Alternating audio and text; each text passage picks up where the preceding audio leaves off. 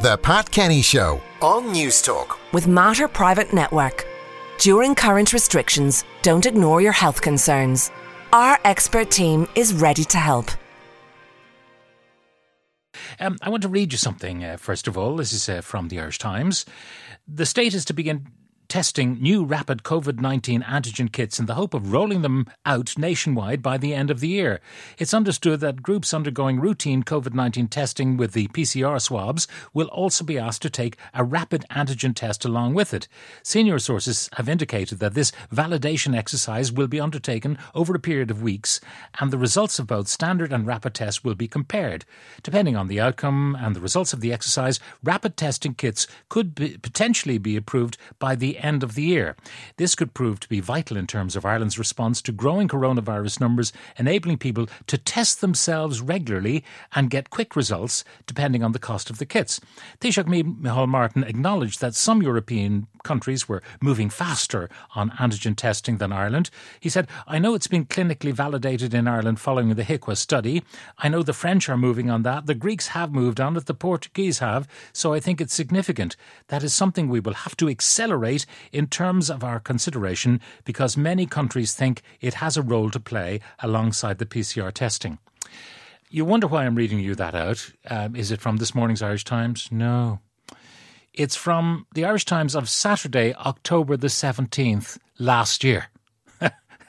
and you look at NPHET's performance yesterday and you ask yourself, what have they been doing in the meantime? Professor Luke O'Neill, Professor of Biochemistry at Trinity College in Dublin, is uh, joining us now. Uh, Luke, good morning. Good morning, Pat. What did you make oh, of NPHET yesterday? Well done for reading that out, Pat, because that is outrageous, isn't that? It was last October, you know.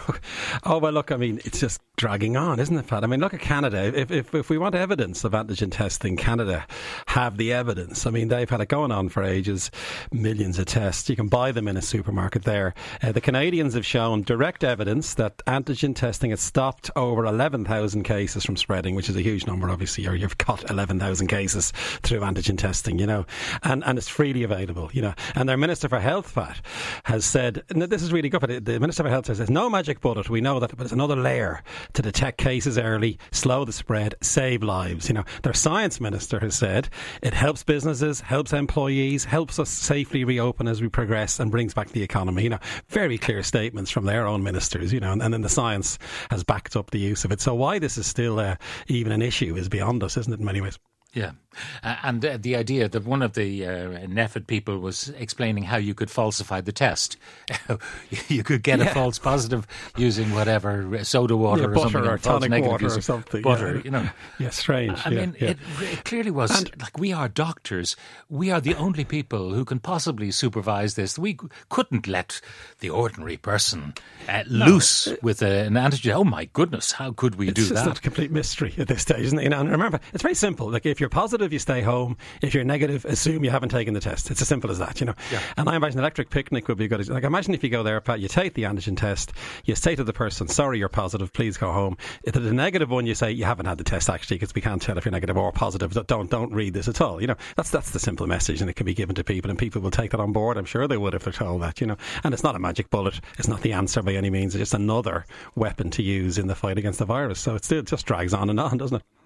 I mean, I'm very well acquainted with you know a, a domestic situation where uh, a guy you know regularly tested himself, had a bit of the summer sniffles, which he would always have, found he was positive, stayed away from everybody else. Nobody else got it because after his antigen test, he went off and got a PCR test. Yeah, exactly. It confirmed the positive, and then he just said, "Don't come near me." That's the way it and five days later, he was clear. Yeah, and the Canadians, if you go to their website, but it's very clearly this is not a magic bullet; it's just another weapon to use. And if you're negative, assume no nothing. If you're positive, stay home. That's all you got to say to people, you know, and then it works. And the Canadians have proven it works. So why we can't, you know, I guess follow other yeah. countries is still the biggest mystery. I, am just uh, afraid that you and I, because on this program you've been a standard bearer for the usefulness of antigen testing for so long, that we may have beaten NPHET into a silo. Maybe. By pushing yeah. on about this so much that they feel they can't kind of go back on what they've said before. They can't admit they were wrong. Do you know they're still calling on the HSE website? They're calling masks face coverings. Yeah, right. Yeah, because you know they, they were they didn't they said you you know masks inappropriate. You people would use them wrongly and so on, and then gradually they kind of began to recommend masks, but it's still officially face covering. Yeah, yeah. in on the HSE website. Yeah, and that was that, that, was originally because they were worried about people buying up all the N95 masks. You see, so I suppose early on it might have been justified to say that, but now we don't need to use that terminology at all. So mm. there's, there's, a reluctance, isn't there, to, to progress? There's something else that's very interesting on the uh, HSE website. They are still recommending that people under 30 should not get the AstraZeneca, right? Right. And yeah. that, that's fair enough. That's NIAC, whatever. They're calling people under 30 to get the second dose of AstraZeneca. Explain. Yeah. you know, I mean, where, where do you begin with yeah. all of this? I don't know. Anyway, we want to talk about other things and particularly how well the vaccines and uh, heterologous vaccination might be best. But two doses of AstraZeneca, two vo- doses of Pfizer what does it do for us in terms of Delta? Well, I was relieved on Monday, Pat, because the data came out from the UK. So they've looked at 14,000 cases of Delta now. And the Pfizer vaccine, two doses, 96% protection against hospitalisation. AstraZeneca is 92%. So they're equivalent. There would be what I call confidence intervals in those numbers. So effectively, two doses of Pfizer, two of AstraZeneca are preventing hospitalisation with Delta, which is great because that means it's not progressing into severe disease. And then one, one dose of Pfizer was 94% protective AstraZeneca was 71%, slightly less, but still 71 is a good number. You know, so there's some protection from mm. single shots as well. So, and this is a relief in a way because it means, as we would have predicted, the vaccines are stopping, you know, severe disease and hospitalisation is the idea. So it's a really good piece of data that we can we can use now. Okay, so uh, as we get more vaccinations, and and we know it's kind of been revealed yesterday, if we didn't know it already, that the single prong of the nation's defences seems to be vaccination. Yeah, you know that that seems to be the only show as far as they're concerned in town. Yeah, exactly. And yeah, uh, yeah. happily, if if we do progress at the rate we have been progressing, it will work and they'll all take a bow, yeah. and not realizing that many people died around the Christmas period, particularly who need not have died if they had had serial antigen testing yeah. in nursing homes. Exactly. Yep. Yep. So, and then the second one that's good, Pat, is they've got re- I mean evidence the vaccines are working in the field, which we know they work already, but you like to see the data. So the vac- vaccination in the UK, they've stopped fourteen thousand deaths and they've stopped forty two thousand hospitalisations up to the 30th of May. So that's a lot of lives saved and severe illness prevented with their vaccination campaign. So yet more evidence that these vaccines are really fantastically effective. Now, uh, one concerning aspect of COVID 19 is uh, the rise in the incidence of type 1 diabetes, um, which tends to be f- uh, familial, I suppose, and is often triggered by viruses anyway. That's right, and it's a slightly concerning one because they've shown in the US, this was a US study, if you if you have COVID, you, you have a 39% more likely to develop type 1 diabetes in the next six months post COVID. So it's a bit like a long COVID type thing. And there's also an increased risk of type 2 diabetes. So for some reason, the virus increases your risk of developing type 1 diabetes. We've known, as you were saying, from other viruses can do it. You know, they can precipitate diabetes basically, but uh, but very clear evidence now that this virus is especially prominent in terms of driving the risk of type 1 diabetes. So, this is, of course, is a concern because if young people are infected, it's not a benign disease in young people. We think it might be. And it, it is benign, of course, in the sense that it's a lot less severe and so on. But, but it would increase the risk of type 1 diabetes, in, maybe even in the younger population. So, it's, it's an important study. Yeah, and, and also they've um, discovered that people who have uh, diabetes will suffer more severely from COVID if they contract it. That's right. Yeah, this was, and we know this because even you know with the vaccination campaign, if you were diabetic, you were in a vulnerable group. Uh, the data now clearly shows if you're a type one diabetic, you have a threefold increased risk of dying, whereas if you're a type two diabetic, you have a twofold increase. These are big increases in risk you see, and that was known uh, from previous studies as well. But this is all now confirmed. It, it's a high risk, so of state diabetes, and then secondly, if you get the virus, you're at risk of developing diabetes diabetes, and then they worry about a kind of a vicious cycle there of sorts. You know, um, one good bit was Pat. There's a drug called metformin, which is given to diabetics. That seems to decrease the risk of severe disease in diabetics, and there's some evidence metformin is anti-inflammatory. You see, in fact, my lab did did work on metformin over the years, so it can act as an anti-inflammatory agent as well as being useful in diabetes. So that's another little angle on, on the diabetic thing. And now they're suggesting metformin should be used more widely in COVID. It might actually help people with symptoms. You see, so it's a very interesting area, the diabetes um, COVID connection. Yeah, and, and uh, another aspect they looked at is the use of telemedicine for helping to monitor diabetics who are uh, fluctuating during the pandemic and can't get to see the doc. That was a good one. Yeah, in fact, that, again, that was very useful because a lot more telemedicine was happening all through the pandemic, obviously. And they noticed that diabetics were benefiting from that because they talked to their doctor more, they'd have on screen consults. You know, the doctor could ask them, Have you taken your insulin? They were getting more insulin out into patients as well. So, so there, there was a benefit of telemedicine, really. It could, in the future, in fact, fact, you never know. Diabetics might be handled more uh, regularly through through telemedicine approaches, which could be very useful. Now, in spite of the overall optimism, you know, the vaccines helping to uh, prevent serious illness from the Delta variant, there are still people who do get sick.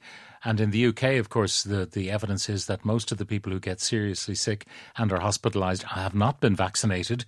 Um, but there are people who either won't get vaccinated or who haven't been vaccinated yet who'll get very seriously ill antibody therapy.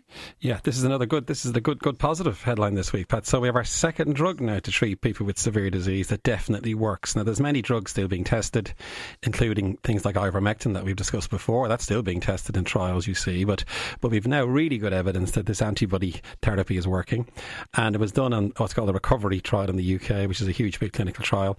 They've shown that if you're in severe disease and you can't make antibodies, which means your immune system is now not working properly, you are at risk of dying, right? So of course they're the ones they've given the antibodies to. So it's a bit like it's a bit like diabetes in a way. You're replacing a deficiency, you know. So they've given people the Regeneron cocktail, the famous, by the way, cocktail that uh, Trump famously had, and they saved 20% of lives by giving people that cocktail. So it's the second drug now clearly proven to benefit severe disease with dexamethasone, the steroids, the other one. And it was a really robust study. Over 9,700 patients were tested, you know, and, and it decreased hospital stay as well by four days, which is great and that will now be approved. Now, the trouble is, it's a very expensive option. These antibody therapies mm. aren't cheap, you know. But still, here we have another uh, medicine that doctors in hospitals can use on their severe patients. A second one. So there's two very clearly proven now, um, uh, you know, approaches now to help people who've got severe disease. Now, there's also the idea that you uh, you hear about people who are at home, some of whom will be fine. They just have a, a small illness, uh, a mild flu, and then they get back out on on uh, track. And then there are others who will uh, eventually end up in hospital. And the idea that um, if you could find out which ones are going to get really sick, yeah. you could give them this therapy. Uh, you know, show they're not mounting the antibody response, detect them early, and give them this stuff, and they don't even need to go to hospital. That's right. Yeah, well, but this is incredible, Pat. So let's say you're positive for the virus and you're at home and you test yep. positive. Guess what? With an antigen test, by the way, they're recommending for people at home to use an antigen test.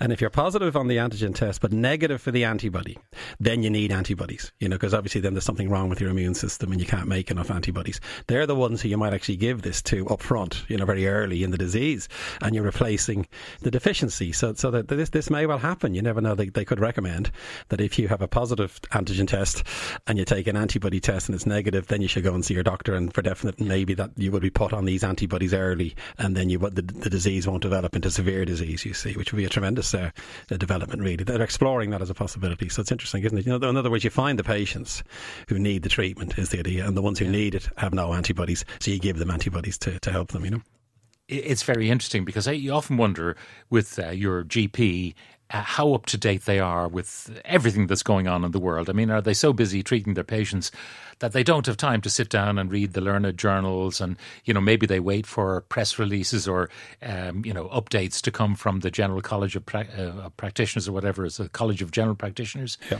Um, but it could become the protocol for, you know, someone yeah. is positive, then you do the antigen test and then you do the antibody test. Yeah. And it's just part of the diagnostic that's right. A drill. And, and, just like antigen testing, Pat, this would be your screen. Then you go in and get a really accurate test done of antibodies, because obviously these antibody tests yeah. have issues just like the antigen test, you know.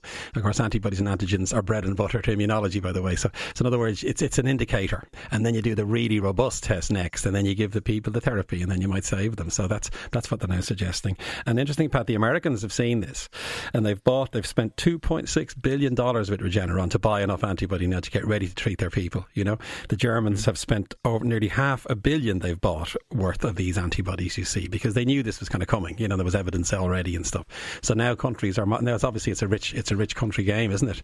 Because these are very expensive. But, but we, maybe the HSE needs to look at this now and say, look, we should buy antibodies because if someone is very sick in hospital, this is a proven treatment that will save one in five lives. Now, some questions from the Newstalk listeners. Uh, what is the immunity efficacy of two doses of Moderna uh, or J and J? In fact, we're only recommended one dose of J and J at the moment. That's from Claire. Yeah, we haven't got that data yet. Actually, must be said. See, the UK was mainly Pfizer and AstraZeneca, so they could look at those two, obviously, because there's enough mm. numbers. It, it is a statistical game. You need lots of numbers to get a defin- hopefully a definitive answer to these things. But they're looking at Moderna now and J and J, and you need to look at that where Delta is is rampant, you know, and then you can see if it is protecting. But the prediction is they should work, Pat, because those vaccines are just as good, or in the same range anyway, as Pfizer and AstraZeneca. So we can be confident that both J and J and Moderna will have the same protective effect against hospitalisation. Uh, could you ask Professor Luke this question? I got my first jab in April, at AstraZeneca. Since then, I have turned 70. What am I supposed to do now? What vaccine am I supposed well, to get? Interesting. Yeah. yeah. I'd press. It's the same one I gave you about the under 30s, you know. Yeah, I'd press for Pfizer. You could, I believe, Pat, one issue with mixing and matching I heard the other day was is the technology doesn't allow it, Pat. Because you, you, get your message on your phone to say, come and get your vaccine, and then you get your, say, your, your AstraZeneca vaccine. They're not able to change the technology to replace the second text with Pfizer, apparently. You know, that's one, one oh, logistical, oh maybe, that's what, maybe that's not true, but there's logistical reasons you see for mixing and matching as well, which, which seem to be compromising the, the capacity to mix and match. Can you ask Luke if vaccines are controlling transmission of the virus with the Delta variant? I'm having my in laws who are fully vaccinated and my parents who've only had one shot of AstraZeneca. Is it safe for my parents?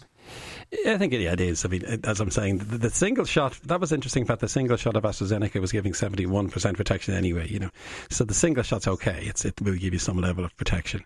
Again, you'd, you'd, still be a little bit cautious. Maybe it's always good to be in, in this phase of it with the delta that's out there to be a little bit cautious. But it should be possible to meet up in that situation. Yeah, a number of people are missing the point and accusing us of missing the point.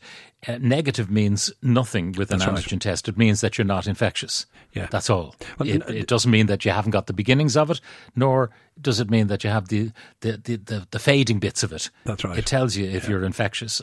And, and therefore, I mean, the question is getting on a plane, would you prefer a three day old PCR test or a fresh one hour old antigen test. Yeah, that's right. Yeah, you prefer the antigen test, you would indeed. But but no, it is simple enough. If, if you're negative, assume nothing. You know, assume you've never even taken the test and don't change your behaviour is the idea. You know, if you're positive, stay home. That that's the simple message. You know.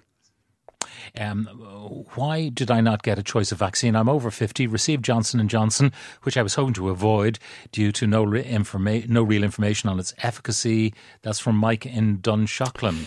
Well, we have one dose efficacy Oh, info, we do. No, we? no, there's no question. Johnson and Johnson is stopping severe disease and hospitalisation as well. All the vaccines do that. You see, they're very efficacious. if you do get infected and you've had the vaccine, it won't progress into disease and you won't end up in hospital. Your risk of that is massively lowered by Johnson and Johnson. You see, so that that's why they're using all the vaccines because they will stop people getting really sick and dying, and that's that's the really important message.